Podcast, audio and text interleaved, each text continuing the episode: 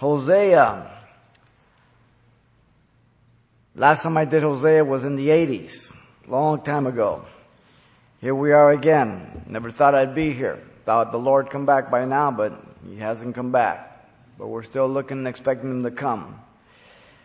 We begin our study of the minor prophets, and um, again, they consist of 12, as uh, we've mentioned before. The prophets uh, were called, sent, and anointed by God. They didn't send themselves. And um, usually it's because the um, kings and the priesthood, as well as the people, had corrupted themselves. And so the prophet was really the mouthpiece of God. He was declaring uh, warnings to the people to repent, to come back to God. Secondary, as a function, he would at times predict things in the future. But the primary position and function of a prophet was to just speak forth God's word of repentance, that they come back to God. The prophets were not always received.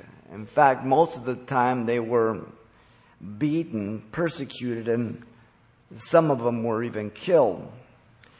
Um, one example is in Second Chronicles 24, 20 through 21.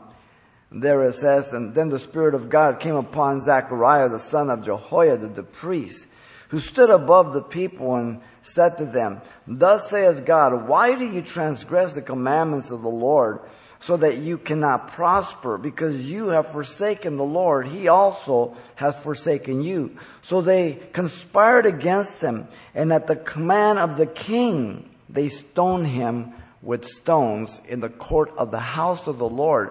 Joash, the king of Judah, gave his approval, not remembering the kindness of Jehoiada, the father of Zechariah, had done to him as king. A king that was right on. A king that welcomed the word of God. Then got to a point in a place where he became an enemy of God. In 2 Chronicles 36, 15 through 16 says, And the Lord God for uh, of their father sent warnings to them by their by his messengers, rising up early and sending them, because he had compassion on his people, on his dwelling place. But they mocked the messengers of God, despised his word, scoffed at all his prophets, until the wrath of God arose against his people, till there was no more remedy. This is a sad case of the history of the people of God. Things have not changed. They're always the same because you're dealing with God who is holy and man who is sinful. The prophet Hosea is the first thing we want to look at. And the prophet Hosea is one of the 12 minor prophets, as we said this morning. And we have, um, the order of our Bible is not chronological. So there are those who are minor before the captivity, after the captivity. So let me give you them. I gave you the first six this morning. Let me repeat them. Um, the six minor prophets here, uh, prior to the captivity of the northern kingdom. The northern kingdom is synonymous with the ten tribes. Um, so Israel, Israel, the northern kingdom, the ten tribes, that's north. The southern kingdom is Judah, Benjamin and um, Judah, only two. So here you have Obadiah's first in chronological order, um, 845 BC. Joel 835 BC. Jonah 765. Amos 760. Hosea 740. Micah 735. There are also three minor prophets prior to the captivity of the southern kingdom by Babylon which you know that was from 606 to 586 BC. And um, that is Nahum at 710. And then Zephaniah comes next at 625. And then Habakkuk in 608.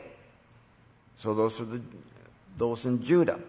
Then there are three minor prophets after the return of the captivity from Babylon from 536 to 425 BC, and they are Haggai 520, Zechariah 520, and Malachi 430 BC. So again, the 12 are gathered together as the book of the 12 known by the Hebrews by Ezra A.E. and the Great Synagogue, 475 or so. Um, the Bible distinguishes minor from major simply in terms of the length of the book, as we said, the briefness. But again, that's a misnomer because, um, again, Daniel and, and um, um, Zechariah are um, uh, longer uh, and that, or shorter, and they're still with the minor, with the major prophets. So again, uh, it, it's it's a description of just um, those who believe didn't write as extensive, but again, it didn't mark that one was important or more important than another, or that the inspiration was not with one as it was with another.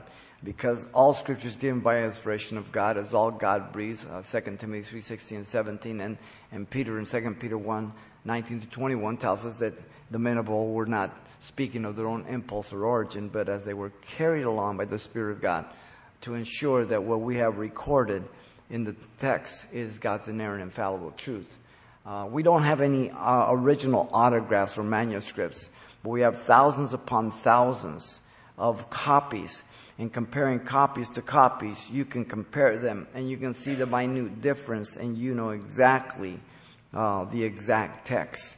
You can do that with a letter yourself if you would send it out and then you would um, lose the original one if you can get a copy of one that you mailed out and um, and another copy. And if you can compare all, maybe five that you can recover out of a hundred, and even though they had been uh, Xerox and maybe the L was cut off or the or, or the I would look like an E, because you know English, you can compare all those things and you can recover the original document because of comparisons. And so um, you got to be careful the way people explain about um, the transfer of manuscripts and the existence of manuscripts.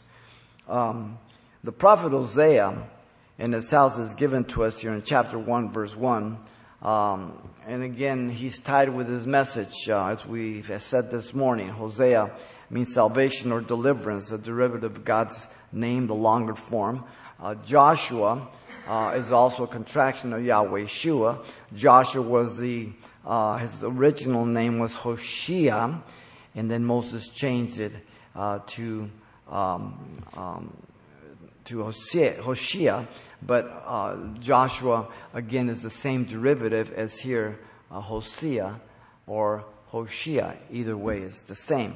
Um, different people are named Hosea, as Mary, as uh, Herod, and many things. And so this one is the prophet, and um, he is uh, from the family of Beeri. It tells us here in verse one, um, the well of Yahweh. And uh, we have no other information, no other descendant line, no other records, many other the prophets. We have many um, aspects to their descendancy, nothing else. And Hosea was married to a woman, Gomer. In verse 3 it tells us, and he was called to marry this woman who was a harlot. Now some people don't like to accept this, but as we will see, she was a literal harlot, just as uh, Israel had been a literal harlot to God in their marriage relationship. Her father's name, Diblaim, uh, in verse 3 there, um, means uh, two cakes, and again, that's the only other thing we know, nothing else at all. So this was the prophet Hosea. And uh, the ministry time of, of the prophet Hosea is a very dark one, very interesting one. As you know, um, after the break of the kingdom, um, through the north and the southern kingdoms. Uh, there was just a lot of corruption. Uh, after David, then Solomon, and there was a great um, expansion of the kingdom. But then Solomon also deviated from God, and he married pagan women, and much things happened. And then the kingdom was divided through his son Rehoboam in 1 Kings 12. Um, the prophet Hosea then prophesied to the northern kingdom, either the northern kingdom, the ten tribes, uh, or he'll use the term uh, Ephraim also. Um, Jeroboam the first is the one who was promised by the prophet Ahijah that God would bless him, and he had this garment, and he tore it in ten pieces and gave ten to him and said, God will bless you and make your house like the house of David. But as he went north, he was concerned that the people might come back for the feast and give their loyalty over to the house of David, Judah. So what he did is he set up calf worships in Dan and Bethel, two central cities. And he said, these are your gods that delivered you. Now we will never know how God would have fulfilled that. Remember Rebecca and Jacob? Rebecca messed it up. She said, look, put some stuff on you. Go get a kid of the goat and you can impersonate your brother. We'll never know how God was gonna do it. Now, if you're a Calvinist, that brings a problem to you. Because you tell me that everything's by the decrees of God. And they can't be altered. But they were. The decrees of God pertain to events and the program of God for mankind. But it doesn't thwart or take away the free will of man. And none of man's free will will ever thwart the purposes of God. So the decrees deal with events and places, but not the free will of man. Never. And so, the kingdom of Israel is mentioned through many different things. The house of Israel, the children of Israel, here in chapter 1, verse 6, verse 10, 3, 1, 4, 1. Um, um, Ephraim is uh, again used as the head of the northern kingdom. It was a very powerful um, tribe. Um, the particular cities that are mentioned here all deal with the northern kingdom as you move through them. Uh, Gilead is mentioned twice. Uh, evil doers of wickedness, idols. This is the whole aspect that's going on here in Hosea as you move through the book. Uh, Mount Tabor, Shechem is also mentioned. Um, you have um, the house of God, Bethel, and you have Beth Aven. You've made it a place of wickedness or idolatry. Um, they had corrupted everything. Um, as you move through the book, the capital city of the north, Samaria, is mentioned um, six times in 7 1, 8 5, 8 6, uh, 10 5, and two other places. Uh, Samaria Remember the Samaritans, they were um, half breeds. Eh, they came from this captivity, 722, as Assyria took them, and then they would cross populate people. So they took all the northern kingdoms, the ten, took them and placed them in other places of the Assyrian kingdom. This way they would dislocate them from their homeland, their families, and they would be less, uh, less encouraging to escape and they were intermingle and being away from the families, they would intermarry and then they would disappear. And they, they would bring others from the kingdom and put them in Samaria.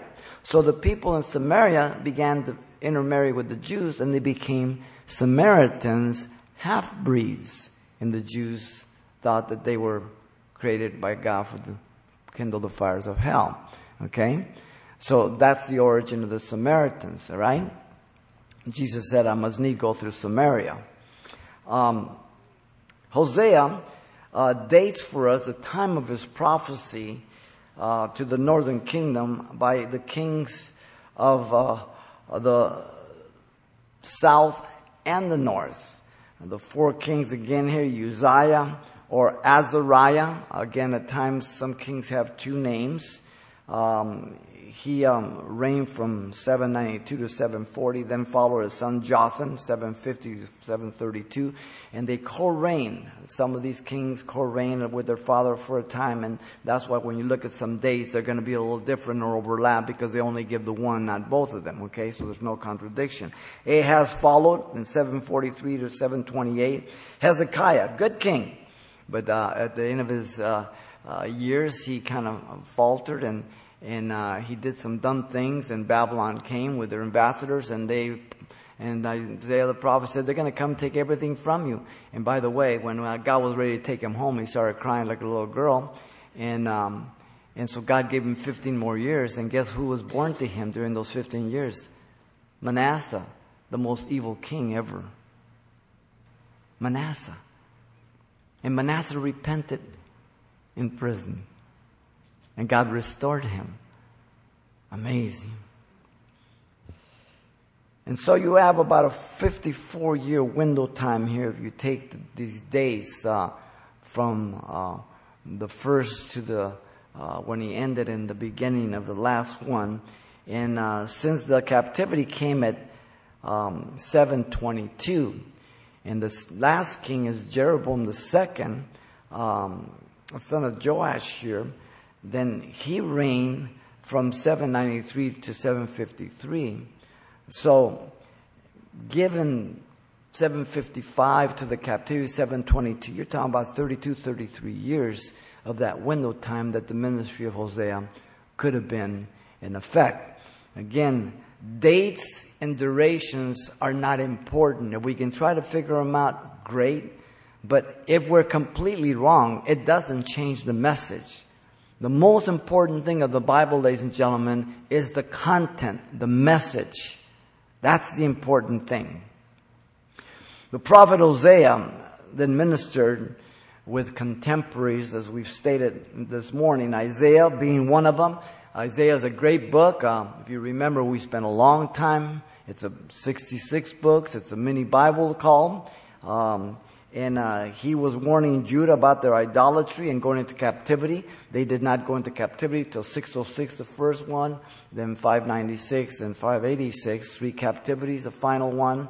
So you've got a hundred and some years from the time that the north went into captivity. Um, you all has, has Amos the prophet, who uh, spoke to the northern kingdom also 20 years earlier in 760. Micah prophesied to Judah about social injustice, their greed, and all the rest of the stuff that goes with it in 735. And so you have here Hosea, much like Jeremiah, prophesying to a people that he himself would witness be taken away into captivity. They both were called to observe the death of their nation. And as we look at the parable with the United States and all that's going on in the world and the things that are happening, it's a grievous thing because we see our own nation faltering so quickly in so many ways. And I, I, I can't think that this could not be the judgment of God. As I examine to scripture, as I examine to our lifestyle, our policies, how they've changed, how we have denied God, how in legislation and education and everything else, what responsibility does God have to us as a nation? Absolutely nothing. We've kicked him out of our schools. We told him that he never started our governments and that we'll do as we please. Wow.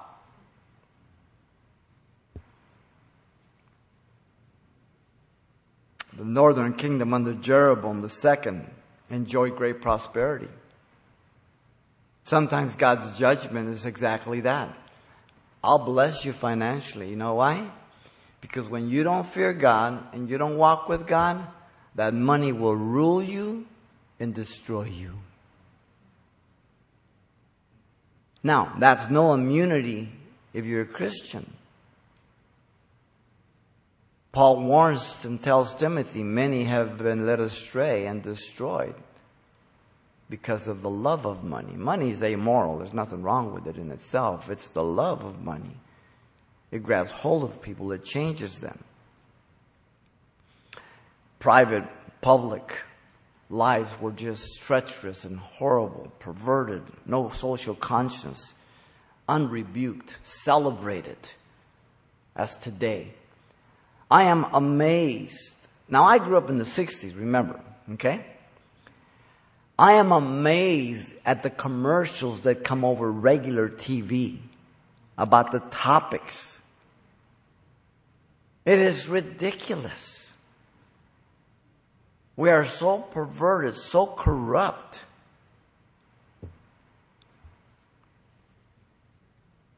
The warning of judgments for their idolatry resulted in their moral, religious, and political sins from the king to the priest to the people.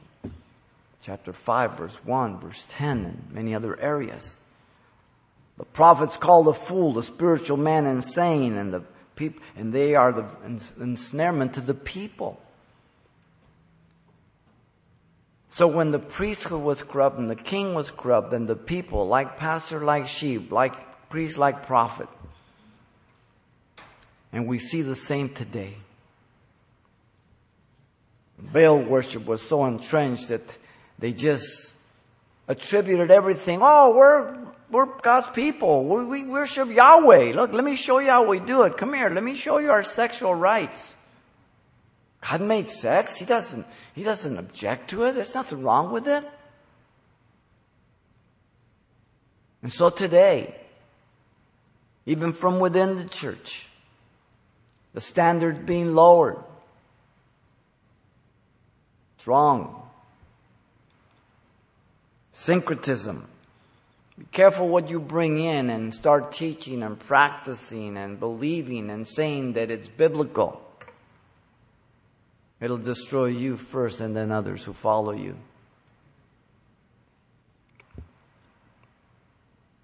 And yet God sent them prophet after prophet and they stoned them. Hosea said that he was, he was sent speaking in visions and similitudes in chapter 12 verse 10. His very life and his marriage to this woman was a similitude, a parallel to God's relationship to Israel. Ezekiel did a lot of charades, remember? he covered his eyes, put a knapsack, put it go through a hole, and to show how Hezekiah was going to try to flee, and they would catch him and put his eyes out and all that. They made alliances with Assyria and Egypt. God said, Don't do that. Trust me. Depend upon me. At Jeroboam's death, those that followed his reign were short lived because of assassinations, murders, conspiracies, everything else. You see, when corruption begins at the head, it trickles down to the rest of the people. We see that in our own nation. When the highest leaders of the land and senators and congressmen are present and everything, when they are not as upright, when they lie, when they deceive, should we be surprised that the populace of the United States is like that? When our educators teach that? It's amazing. The preaching of Amos 20 years earlier had not made a dent. They told him to go away. He said, listen, I was a fruit picker, a sheep breeder. Don't, don't get on me. God sent me. Talk to God about it. I didn't go to the school of prophets. and so, 733, Tilgath-Pileser captured Damascus. 722, Sargon captured Samaria. And off they went into captivity. Oh, it'll never happen. I remember the early 70s, we would be preaching and teaching about end times and about Russia attacking Israel and about the Antichrist appearing and how we would be one world ruler and one world monetary and all this stuff. Ah, oh, you guys are crazy. That kind of stuff would never happen in America. You want to say that now? I don't think so. This was the ministry time of the prophet Hosea, very, very dark. The message of the prophet Hosea is built around the first three chapters as he is called to marry this woman, Gomer, a harlot. Chapter 1, verse 2, the charge is go take yourself a wife of harlotry. Wow. This is not figuratively, this is not allegorical. Now, this was the custom of interpreting scripture. Philo was one of the worst, Origen also. Finding three different levels of interpretation the obvious, the moral, and then the hidden. So it's all subjective. It just depends how fertile your mind is. The Bible, when it's literal, it's literal. When it's figurative, it's very evident it's figurative. Much of the figurative language is dealing and speaking about figurative things that are happening, literal things, okay? So you have to study the context. This is literal. God interprets it in verse 2. For the land has committed great harlotry by depend, departing from the Lord. So God says, as Gomer is a harlot, and you're gonna marry her, and she's gonna be unfaithful. This is the picture of Israel to me. The charges of this marriage became defiled. And so the children are brought into the picture. There's three of them. Jezreel, verse 4 of chapter 1 there, which means God sows and scatters. That refers to the judgment of the house of Jehu that would come. In verse 6, you have a daughter, Loruhamah, no mercy, indicative of the coming judgment of Assyria. And the second son, a third, Loami, not my people, representing God's rejection of Israel through the illegitimate son that wasn't Hosea's. Wow, what a heavy call. What would you have done if God called you to marry a harlot?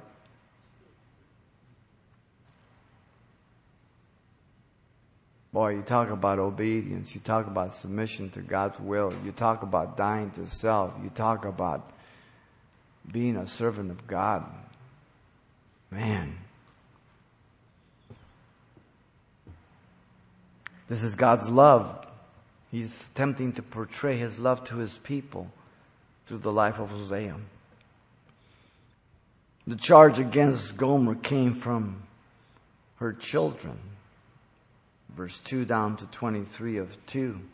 For her adultery, to put away her harlotries, as she had violated the uh, marriage covenant, the steadfast love of Hosea. Her allurement was material possessions and pleasure. And all of that seemed so worthwhile at first. And at times, ah, insignificant. It's not going to affect me until you cross that line. Until that serpent bites you and you cannot be unbitten, then reality sets in. God deals with her unfaithfulness, hedging her in, verse 6 down to 13. In order that she would not return to her lovers, that she might think of, of, of, not worthwhile to go back and to um, lose her way and lose her home.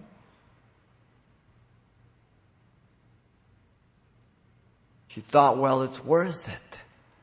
When you're in sin, it, it, you're all blinded. It, it doesn't, you know, you're not thinking of, of what you're destroying. You're not thinking of what you who you're hurting. You're, you're thinking of me myself and I, right here and right now. You think David was thinking of God when he was having sex with Bathsheba? You think he was saying, Oh Lord, I just thank you, I just worship you? No. But afterwards, it was like a dagger to his heart. This is cult worship by temple prostitution. That's what she was. God will restore Israel, chapter 2, 14 through 23, His mercy in the future. As we stated this morning, those people who teach replacement theology Replacement theology teaches that we, the church, are Israel and God is through with Israel. That is absolutely contrary to the scriptures. This is but one of many passages that God will restore Israel. He finishes chapter 14. God will restore Israel. Paul says in Romans 9, 10, and 11, God will restore Israel. The millennial kingdom is for Israel. We reign with Christ. Yet the major denominations of our nation all teach replacement theology. The majority of the seminaries and the Christian colleges, replacement theology.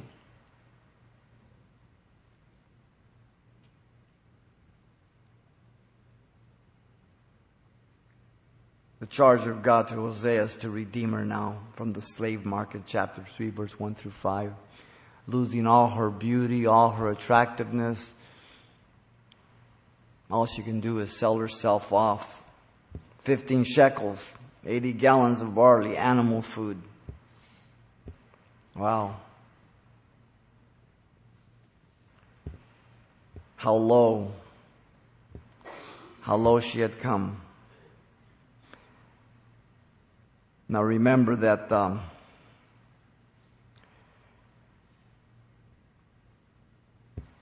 being a slave in the market. It was the lowest of things. Treated like an animal. Hosea takes her and sanctifies her for himself and promises to sanctify himself for her in verse 3, obeying God's command. Yet he could have had her stoned according to the law in Deuteronomy and in Exodus. His unconditional love of God in spite of her unfaithfulness. He didn't need to tell her how unworthy she was. She knew it. His love was to be just like God's. Uncondemning, not throwing her sin in her face when there's true, genuine repentance. Each of us have been bought out of the slave market. The New Testament gives us that picture. We've been bought with a price. We're not our own. Romans 3.24, Galatians 4.5, Corinthians 1.6, or 1 Corinthians 6. Hosea gave the future fulfillment again, the latter restoration, then at the end of chapter 3, verse 4 through 5. For 2,000 years, Israel has been without sacrifice, without ephod, without uh, teraphim, meaning an idol. So in other words, they're not idolaters today, but they're not believers either. The majority of, of Jews today are just secular religious people, if not just secular Jews. Now, our guys, when we go over there, they know the Bible better than some of you. But they're not born again. it's a job.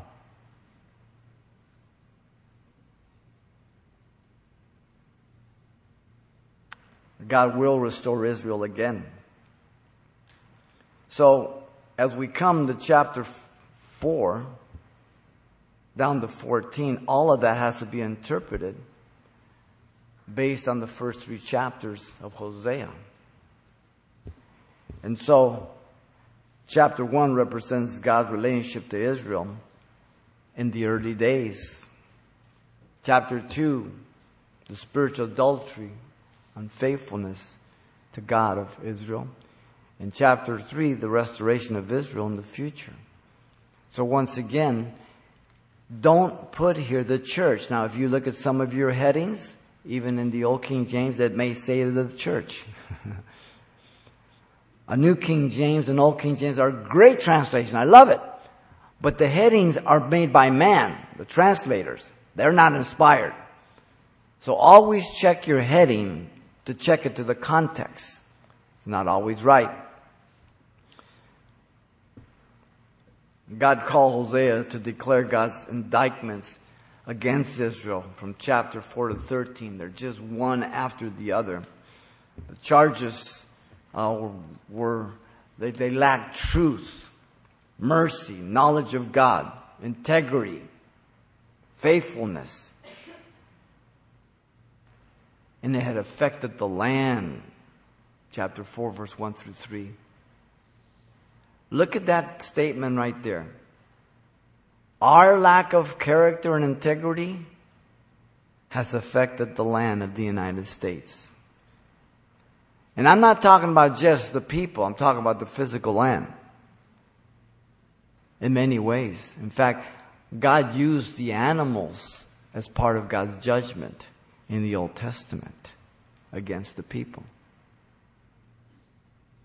God's in control. Priests and people were alike unfit to reprove one another, rejecting light and choosing darkness, so God would reject them. Here in chapter 4, 4 through 6. The increase in their sinning, people and priests alike. But they wouldn't prosper because idolatry always leads you to harlotry and enslaves your heart, destroying marriage, society, and everything else. Chapter 4, 7 through 14. Look at our society, the, uh, the corruption, the uh, pornography industry, and everything that goes with it, what it destroys. Amazing. Cultic prostitution through sexual rites, drunkenness. The Bible speaks very clear against all of that.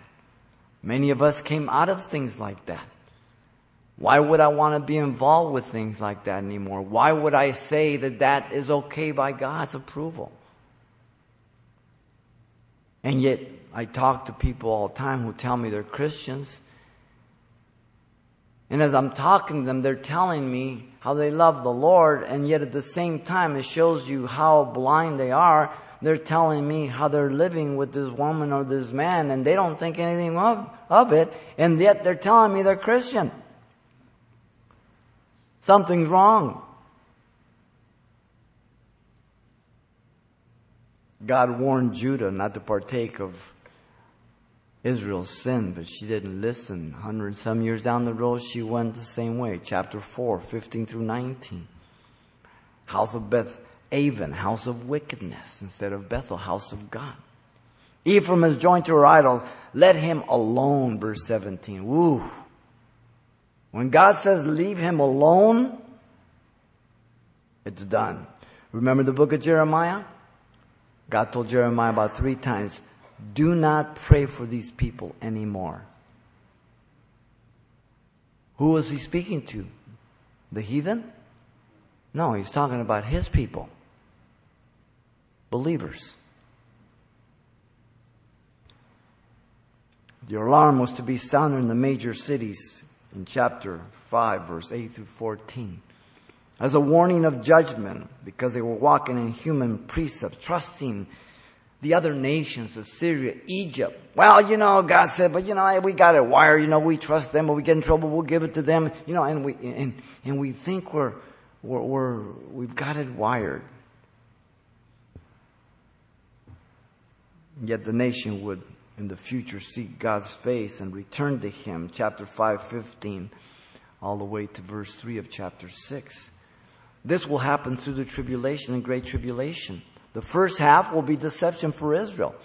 But the last half of the abomination of desolation, Matthew 24, 15, and 2 Thessalonians 2, when the Antichrist enters the temple after he builds it and declares himself God, Israel will flee to the wilderness, Revelation 12. And God will provide protection for her. They will call upon God. This is future restoration. How can you teach replacement theology? If I only had one verse, you could not teach replacement theology.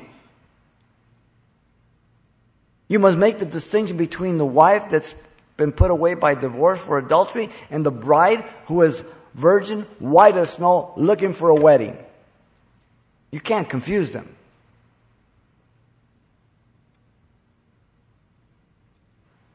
God's broken heart and anguish in view of their sin and their lewdness and steadfast love is declared in 6, 4 through 11. God uncovered their sin and they were considering that He didn't see everything.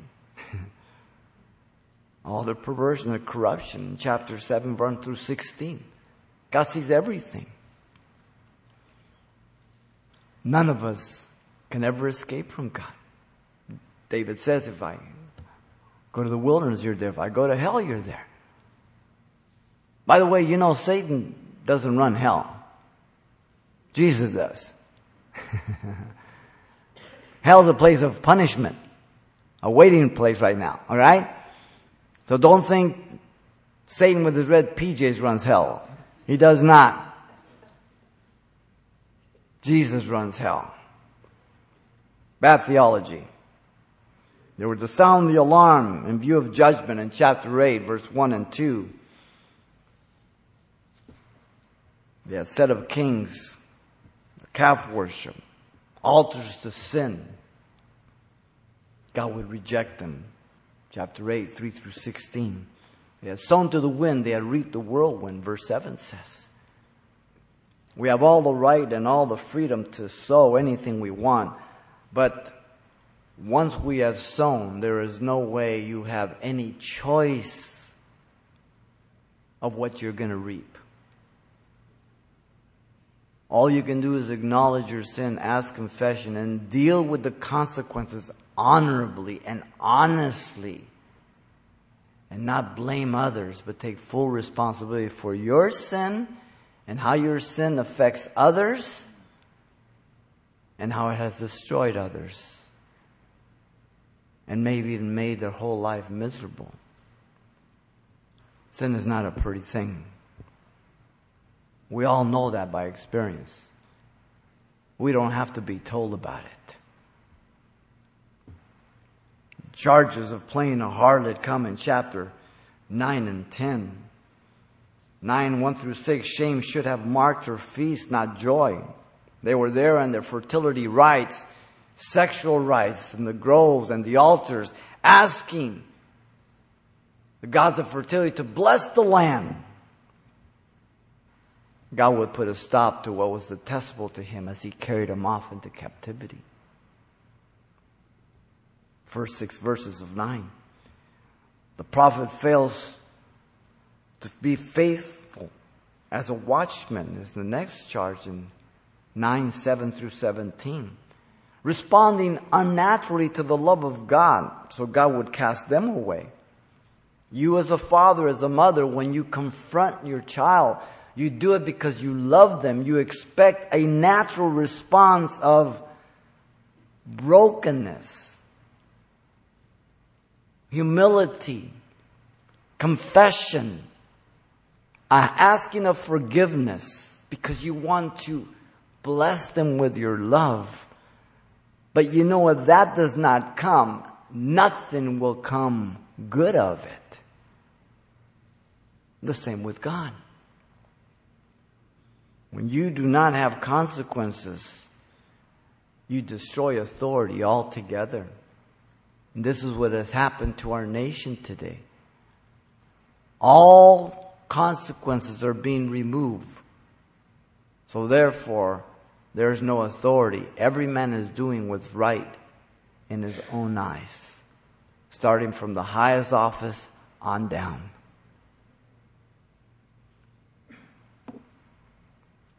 Israel's sin was, by, was for living for self instead of God. Chapter 10, 1 through 15. It's all about them. Their heart is divided, their heart is sold out. Jesus says, where your heart is, or where your treasure, your heart will be there.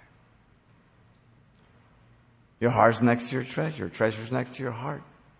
What is the master passion? What do you live for? What are the most important things in your life? So there's a final invitation in verse 12. To break up that fallow ground. Come back to God. The charge is really sinning against God. chapter 11, 13. It's a sin against love. That's the greatest sin. The sin against Hosea by Gomer was the sin against the love of her husband for her. Adultery is the most selfish sin apart from suicide. Because suicide thinks only of yourself. You're thinking you're getting out of here. And you're not thinking of the people that are left behind asking why in their destroyed lives. But thinking that you're going to get out of here and that's final, you realize you just cross over to the eternal. And the Bible says no murderer shall ever inherit the kingdom of God. Adultery is thinking only of oneself, not the mate they're destroying, not the children, not the home.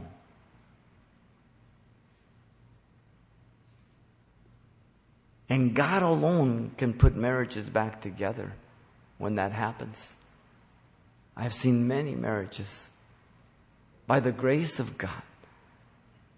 Without the grace of God, there, there is absolutely no way. And sometimes it is so difficult that God has allowed that individual to be set free that they don't have to accept that person back. That's the only legitimate reason for divorce adultery. When you're dead, you don't have to worry about divorce. you're set free. So, it's better to forgive and restore whenever possible if there's true, genuine forgiveness, I mean, repentance and then forgiveness. But sometimes it is so destructive to the individual that Jesus allows that as the only reason. Biblical allowance, legitimate freedom when there's adultery.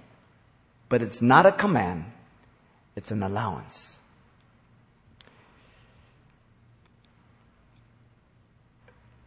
God's everlasting love for Israel, chapter 11, 1 through 11. A parallel to Hosea. God taught them, brought them out of Egypt, walked them, drew them with bands of love, fed them, cared for them. What they do? Turn their back on them. God's torn in emotions. He has to discipline them, yet He's given promises. 11, 5 through 11. Oh, Israel, what can I do? He loves them. God's anger is also against Judah, though she's still faithful right now. There in chapter 11, 12 to 12, 14. The charges are legal. The punishment is legal, but it will take about a hundred and some years for Judah to follow the same way into Babylon. God is not like a man. He has to judge. He can't condone sin. Otherwise, he violates his own holiness. God is so serious about sin, ladies and gentlemen, in your life and mine, that's why he crucified his son. If God could save you and me any other way, he would have done it. He wouldn't have killed his son. But he had to give a true actual payment for the sins of the world. And no one could meet that qualification except for God who is holy, sinless. And so he became the Lamb of God to take away the sins of the world. So sin is not a game and is not something light in the eyes of God. Salvation is unmerited by grace through faith, but it wasn't cheap. It cost the Father his Son. God's steadfast love for Israel.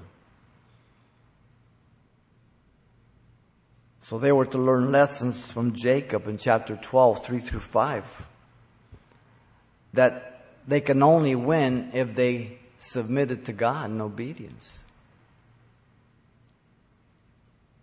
Jacob prevailed because he submitted to God. Not because he out wrestled God. That's crazy. The application is there, 12.6. So you, by the help of your God, return. Observe mercy and justice Wait on your God continually. Rather than relying on yourself, the uh, Israel was following Jacob's deceitfulness. Look at verse 7 and 8. Like a Canaanite or merchant, implying dishonesty, saying no. no one would discover their sin. No one's going to conquer them. Really? Don't be like Jacob. Before I change his name to Israel, God prevails or ruled by God. The judgment of Israel is based on certain things that are given to us. Chapter 13. Verse 2 they sin more and more. Now you're a parent. Your son's getting in trouble. He got busted stealing a car. He got thrown in jail because he hit somebody with a bat over the head. And you try everything and nothing's working. Are you going to reward him? Of course not. You need to take drastic measures. Is it enjoyable? Is it comfortable? No. Are you torn up and broken-hearted? Absolutely. Hmm. He was their Lord and God. They were disrespecting, dishonoring him. There was no Savior besides him. The iniquity of Ephraim was bound up. Her sin was stored up. So much sin. Samaria was guilty for she had rebelled against her God. Wow. So God calls Hosea to declare the future restoration again. Notice in this bleakness, this judgment, these indictments, God gives the hope, I'm going to restore you. Now, this generation is going into captivity. But God jumps into the future of what's going to happen, that remnant that Paul speaks about in Romans 9, 10, and 11. God pleaded with Israel through his steadfast love and provides the very prayer that will be accepted by God there in chapter 14, verse 1 through 9. God, God even tells us how it is, and it's just simple.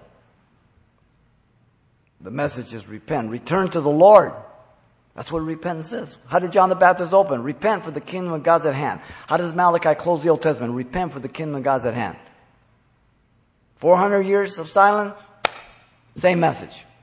Nothing has changed from God's perspective. Confessing their sin, offering sacrifice of their lips, as we are to do so in Hebrews 13 15. That they would forsake dependency on anybody else, in particular here, the other nations, and only on God. God provides a promise to Israel in 14, 4 through 7 he would heal their backslidings and love them freely, turning his anger from them. Isn't that what happens when there's reconciliation because there's been confession and there's been forgiveness?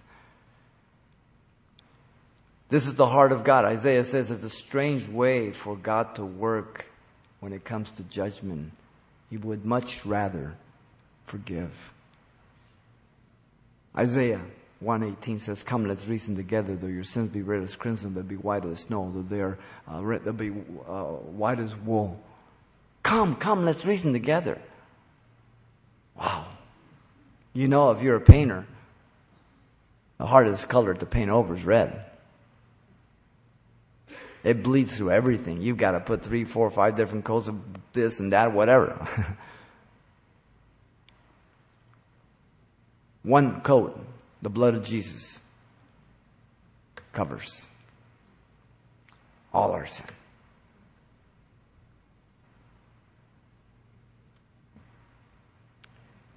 He would heal their backslidings, love them.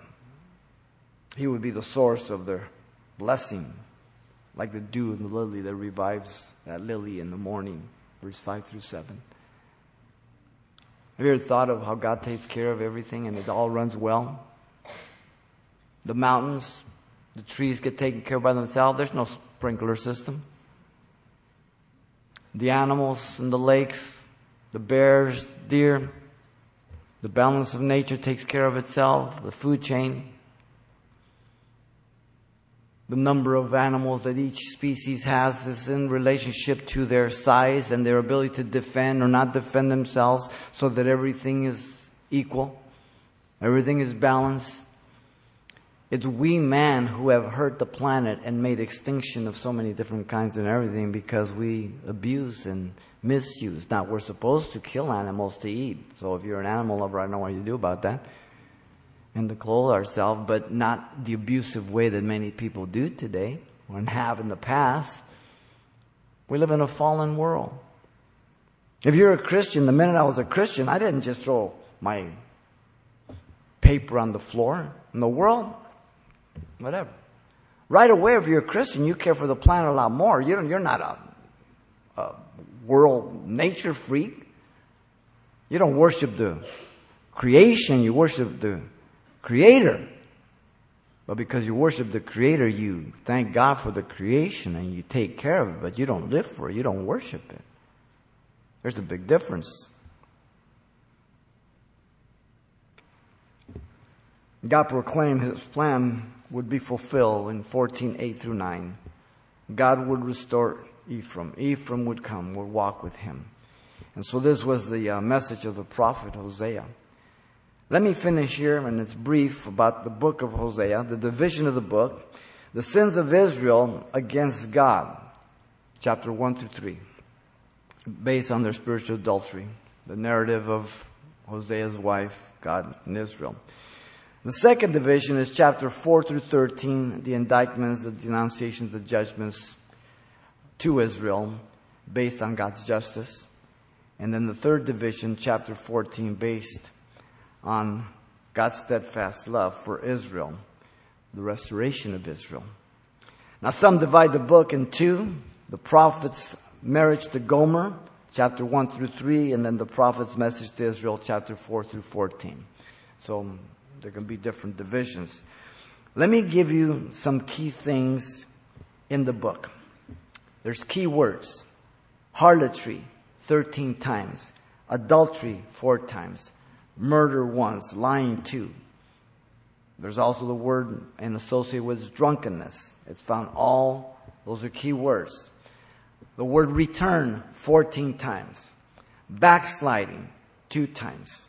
Mercy, Loving kindness is the word hesed, a covenant word.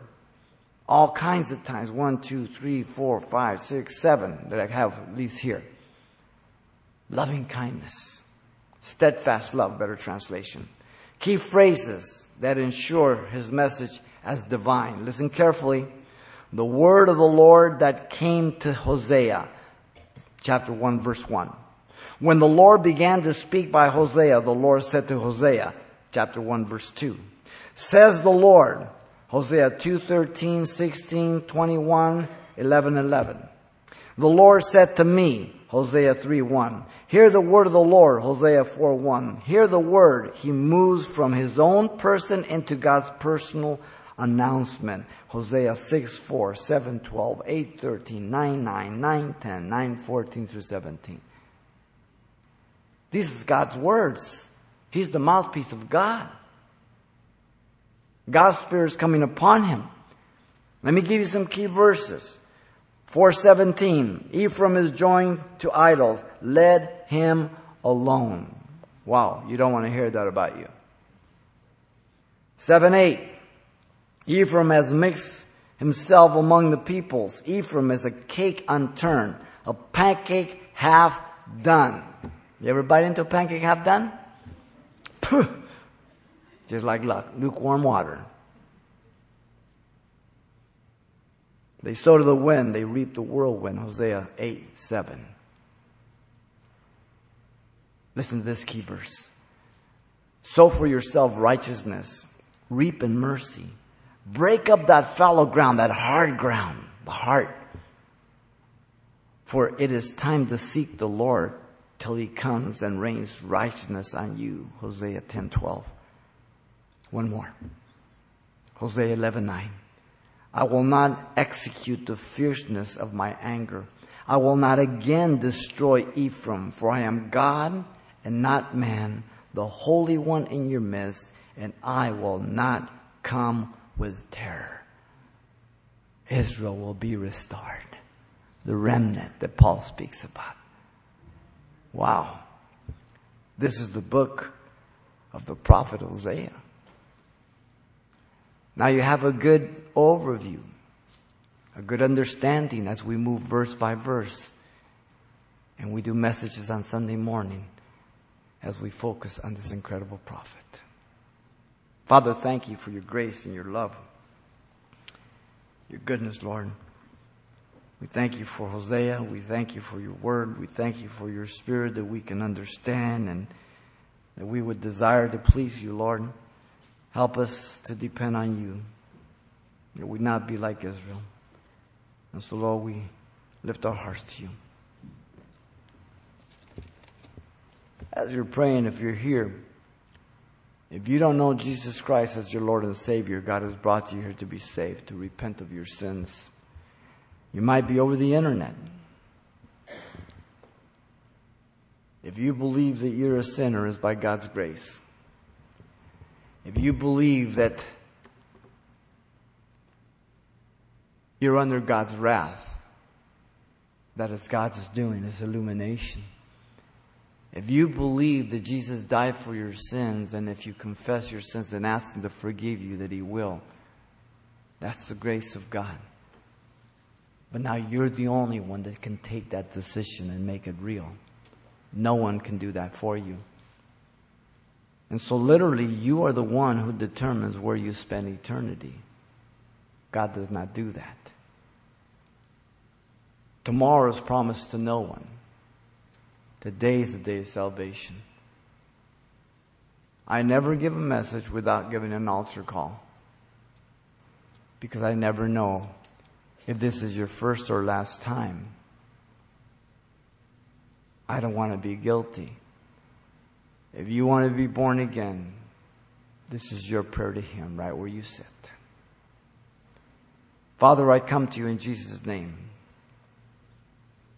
I ask you to forgive me, Lord, for all my sins. Give me a brand new heart. Fill me with your spirit. I accept you as my Lord and Savior. In Jesus' name I pray. Amen.